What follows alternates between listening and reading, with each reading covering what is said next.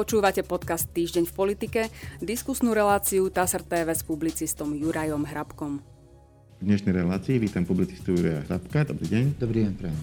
Pán Hrabko, začnem minulotýždňovým apelom eh, pani prezidentky Zuzany Čaputovej, ktorá požiadala Eduarda Hegera, eh, aby prevzal zodpovednosť a vložil sa do riešenia problémov, ktoré sú príčinou slabého výsledku v boji s pandémiou nového koronavírusu a chaosu pri príjmaní reforiem.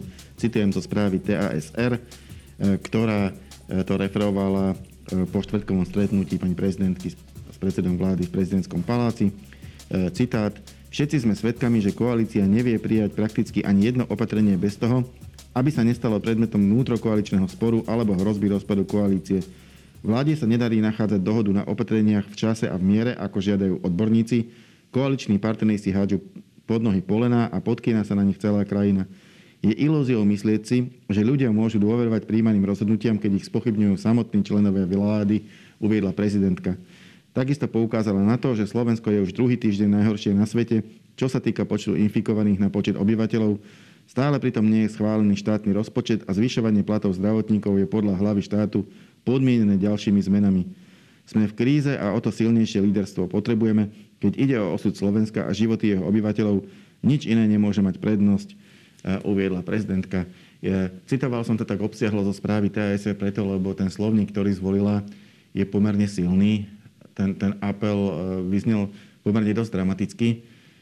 Chcem sa teda opýtať, e, ako hodnotíte rozhodnutie prezidentky rokovať e, s premiérom a ako hodnotíte to je vyhlásenie po rokovaní?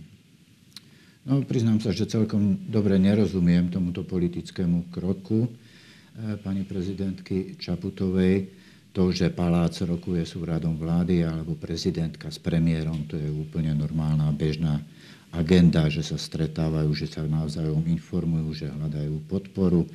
Raz jeden, raz druhý, to je úplne, úplne normál, normálna vec, ktorá takto funguje a fungovať e, bude. Iná vec je samozrejme ten verejný apel, s ktorým, ak sa to tak dá nazvať, s ktorým vystúpila pani prezidentka po tom rokovaní. E, no, nepovedala nič nové, zhodnotila tú situáciu. Otázka samozrejme je, prečo k takémuto kroku pristúpila a ja v tom nevidím žiadny politický zmysel. E, nebudem podozrievať pani prezidentku z toho, že sa chce zapáčiť v spoločnosti a že preto takto vystúpila určite sa nejakým spôsobom nezhodla s premiérom a preto takto vystúpila, ale nedáva to na základe argumentov, faktov žiadny zmysel, pretože jednoducho pani prezidentka má poprvé svoj diel za zloženie vlády tak, ako je zložená, pretože ona tú vládu vymenúvala a teraz sa jej to začína pomaly vracať späť. Ten apel na prevzatie zodpovednosti, to je podľa môjho názoru a poviem to v úvodzovkách úplne mimo misu, pán premiér a vláda sú zodpovední za výkon moci priamo z ústavy. S tým pani prezidentka nič nenarobí. To nie je jej kompetencia do toho hovoriť. Jednoducho premiér je zodpovedný priamo z ústavy a on nepodlieha za svoju činnosť ani celá vláda pani prezidentke, ale podlieha aj zodpovedný parlamentu. Čiže neviem, prečo sa odhodlala takýmto spôsobom vystúpiť.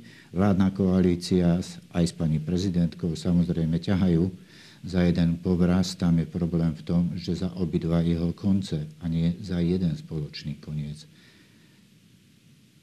A to je, nedá, sa, nedá sa tam, argum, nerozumiem tomu, prečo práve v tejto chvíli. Ona pomenovala tú situáciu tak, ako my ju pomenúvávame už dlhšiu dobu, ako je pomenúvávaná v spoločnosti každý vidí, ako to je, ako to nie je a jednoducho prečo práve v tomto čase, to je naozaj otázka na ňu, prečo sa rozhodla takto vystúpiť, lebo ten dosah okrem rozbúrenia hladiny spoločnosti, tak to môžem nazvať, nie je absolútne žiadny. No, mňa práve napadlo, že či ona vidí nejaký priestor, e, kde by mohol pán predseda vlády ako keby pridať a jednoducho uh, jednoducho pomôcť preklenúť, lebo naozaj je pravda, a dostaneme sa ešte k tomu v tejto diskusii, že koalícia o viacerých otázkach, uh, o ktorých chcela už v minulosti rozhodnúť, doteraz nerozhodla, prekladá si ich ako horúci zemiak z jedného termínu na druhý. Nakoniec sa aj kopia v konci tejto aktuálnej schôdze.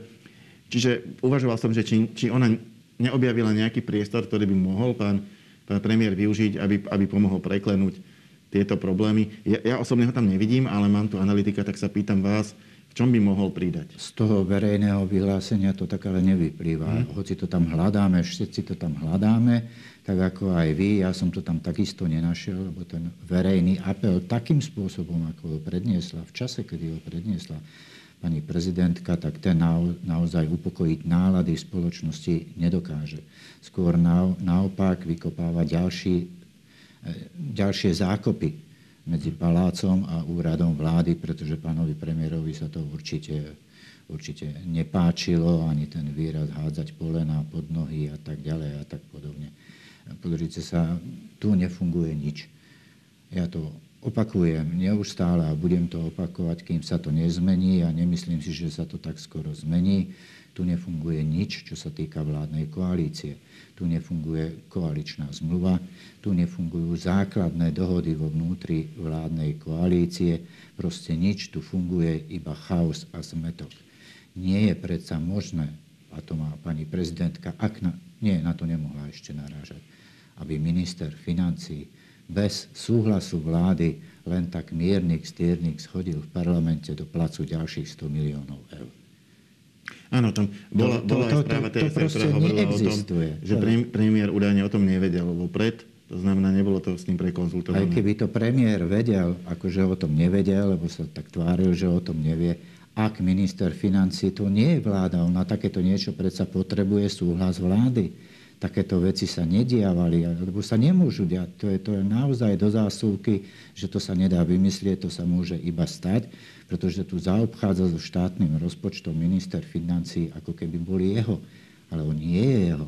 On na každý krok, na všetko potrebuje uznesenie vlády. On to môže slúbiť, že sa pokúsi presadiť, ak mu to mhm. schvália. Môže rokovať, že áno, zabezpečil som vo vláde väčšinu. Aj tak by to bolo na hrane ale len takto, že teraz pridám 100 miliónov, ako keby to vyťahol z vlastného vačku, a čo keď nie, no tak pridám ešte 50 alebo ďalšiu stovku. Takto sa jednoducho politika nedá robiť. No, mňa tam zaujala ešte iná vec. Úplne tak na konci tej správy TASR je spomenutý rozpočet. Rozpočet je veľmi dôležitý, kľúčový zákon roka, pretože podľa neho bude e, vlastne fungovať, e, budú fungovať všetky vládne rezorty na budúci rok. A pokiaľ by nebol prijatý, museli by fungovať v tzv. rozpočtovom provizóriu. E, to znamená, by išli podľa rozpočtu z tohto roka. Je to veľmi nepríjemné. E, preto sa každý rok okolo rozpočtu e, robí kopec rokovaní, verejných, neverejných. Jednoducho je to veľká vec a zvykne sa schváliť, aspoň pokiaľ ja si pamätám, v priebehu novembra väčšinou. Ale my ho ešte schválený nemáme. Chcem sa opýtať, že či to môže byť problém že sa aj rozpočet, podobne ako ďalšie, ďalšie e, body programu, vlastne posúva až na koniec tejto aktuálnej schôdze. To znamená, bude sa schváľať v decembri. Ja si nepamätám, že by sa rozpočty schváľovali v novembri. Oni sa môžu schváľovať samozrejme aj počas roka. Aj tento rok sa udialo, že myslím, že v máji e, sa rokovalo vzhľadom na návrh ministra financí rozpočet, aby tie parametre sa upravili podľa toho, aká bola situácia s covidom. E, tam existuje pravidlo, že v novembri, myslím do polovice novembra, má byť predložený do parlamentu. Mm-hmm. A už všetko ostatné záleží na parlamente. Opäť takýto apel pani prezidentky nevychádza z žiadneho, z žiadne, zo žiadneho faktu alebo argumenty. Toto nie je vec pani prezidentky štátny rozpočet. Mm-hmm. To, aký bude štátny rozpočet, kedy bude štátny rozpočet alebo kedy nebude štátny rozpočet, to je výlučne kompetencia parlamentu, Národnej rady a ako sa parlament rozhodne s týmto rozpočtom, tak aj tak bude. Môže ho schváliť, môže ho neschváliť, môže s ním naložiť ako chce, ale pani prezidentku s prepáčením do tohoto naozaj nič nie je ako bude, pretože je to záležitosť parlamentu. Tam to ide rovno, štátny rozpočet ide rovno do druhého čítania. Tam sa vynecháva prvé čítanie, takže tam to ide. Ja si myslím, že bude schválený, ale to je iba môj odhad, pretože myslím si, že všetci si uvedomujú aj v parlamente, že lepšie rozpočet schváliť a potom ho upravovať tie parametre. To sa nevylučuje, to sa dá, ako vojsť do nového roka s rozpočtovým provizóriom, kde už tie obmedzenia isté sú nalinkované. Poďme na ďalšiu tému. Je to obrovská téma týchto dní a to sú opatrenia v boji s covidom. Už sme sa možno rozprávali o tom, že, že bude zasadať konzilium odborníkov, to sme riešili minule. Ono medzi tým zasadalo, dalo nejaké odporúčania, na základe ktorých potom formuloval svoju pozíciu pán minister zdravotníctva Lengvarský. Ja tu prečítam zo správy TASR, aká pozícia to je. Takže minister zdravotníctva Vladimír Lengvarský navrhne vláde predlžiť lockdown do 16. decembra. Po tomto termíne by sa, mali, by sa mohli otvoriť všetky obchody, a to pre očkovaných a po prekonaní ochorenia COVID-19. Esenciálne obchody by naďalej fungovali pre všetkých, to sú napríklad potraviny alebo drogerie, prípadne lekárne. Ďalšie uvoľnenie opatrení by malo prísť po 25. decembri a týkať by sa malo cestovného ruchu, e, ale zatvoriť sa majú opäť obchody okrem esenciálnych. Tam asi chápem tú logiku pred Vianocami, nech sa nakupuje a potom nech sa ide na hory e, a teda obchody by sa dali zavrieť. E, minister podľa návrhu odborníkov tiež odporúči v termíne od 16. decembra zvýšiť intenzitu kontrol práce z domu, ale aj zavedenie režimu OTP na diaľkových, autobusových a vlakových linkách, uvádza TASR. Ja k tomu dodám, ako sa to vyvíja na koaličných rokovaniach, lebo samozrejme jedna vec je názor ministra, druhá vec je, ako sa dohodne koalícia, ale kľúčové je to, ako potom rozhodne vláda, ktorá o tom má rokovať v stredu. E, takže, e, koalícia rokuje o predlžení tzv. lockdownu, názory partnerov sa rôznia, citujem správu TASR do 6. decembra. Minister zdravotníctva Vladimír Lengvarský predstavil návrh opatrení, ktorý pre, počíta s predlžením lockdownu do 16. decembra. Teraz sme si ho e, aktuálne predstavili. E, ale e, v podstate veľké námietky voči tej jeho predstave má e, Sloboda a Solidarita, ktorá by chcela uvoľňovať čím skôr a samozrejme najmä, pre, najmä motivovať ľudí, aby sa očkovali tým, že budú mať výhody z hľadiska uvoľňovania opatrení. Sme rodina sa mi zdalo, že je tak na pol ceste, ale už pripúšťal Boris Kolár, že by sa boli schopní prikloniť aj k tomu stanovisku SAS. No a napokon to posledné rozhodne sa až zajtra, pretože na pondelkovom rokovaní koaličnej rady ešte, roko, e, ešte to rozhodnutie nepadlo. Takže e, nevieme, ako to bude ako to bude definitívne vyzerať, ale vidíme, čo predstavil pán minister Lengvarský a vieme asi približne, aké výhrady má Sloboda a Solidarita Takže úspeje podľa vás minister svojou predstavou? S tým, čo navrhol pán minister Lengvarsky, tak si myslím, že ani veľmi nie. Toto je opäť taký mačkopes, ako sa zvykne, zvykne hovoriť. Neviem, čomu to pomôže. On vnáša tým návrhom, s ktorým prišiel, iba ďalší chaos a zmetok do toho. Ak sa majú pravidla striedať po týždni raz platí to, ďalší týždeň nemá platiť to, tretí týždeň bude platiť zase iné, no tak to je naozaj chaos a zmetok nad všetky chaosy a zmetky, ktoré boli doteraz prijaté. To sa inak hodnotiť nedá, ale zrejme, zrejme to tak bude. Chcel som povedať teda, že chcem veriť tomu, že to tak nebude, ale predpokladám, že to, že to naozaj takéto zmetočné bude. Ľudia budú mať z toho zmetok, Hlavný hygienik z toho bude mať zmetok, ktorý vydáva vyhlášky. Vláda bude mať z toho zmetok, že poriadne nebude vedieť, čo platí. To znamená, ergo na konci dňa nebude platiť nič a ľudia sa zariadia aj tak podľa svojho. No je pravda, že minulý rok bola podobná dilema, eh, či to na, na sviatky zavrieť prísnejšie. Nakoniec sa prijal kompromis, eh, bolo to skôr také mekšie, ale výsledkom bol veľmi, veľmi zlý vývoj pandémie potom v prvých mesiacoch nasledujúceho roka. Teraz je to trochu iné v tom, že máme pomerne veľkú časť populácie e, zaočkovanú, to znamená, mali by byť odolnejší voči pandémii, ale ak sa bavíme o tom, že na jar tohto roka sme sa dostali medzi úplne najhorších vo svete z hľadiska parametrov pandémie, tak e, na jeseň sme sa dostali do tohto štádia ešte pred koncom roka. To znamená, vôbec nevieme, či to začne už postupne klesať, tak ako to pôvodne prognozovali matematici, alebo nezačne a kam by sa to potom mohlo ešte posunúť. E, je to, je to, podľa, vás, je to podľa vás vhodné jednoducho sa spolahnúť, že, to, že sa to nejako vyrieši a, a začať uvoľňovať? Myslím, že taká je politika tejto vládnej koalícii, že nech sa to nejako už vyrieši, pochováme tých, čo treba pochovať, nevyliečíme skoro takmer nikoho a už Nech sa deje, čo sa deje, vôľa Božia, ako sa zvyklo, zvyklo hovoriť. Ja opakujem, toto je chaos nad všetky doterajšie chaosy. Ak sa naozaj schváli to, že jeden týždeň platí jedno, ďalší týždeň platí druhé a ešte o ďalší týždeň bude platiť tretie. A to iba preto, lebo to má byť do 9. januára. Čo bude potom, sa nevie. Pozrite sa, celé to bolo od začiatku zle. Je to princíp prvého zle zapnutého gombíka.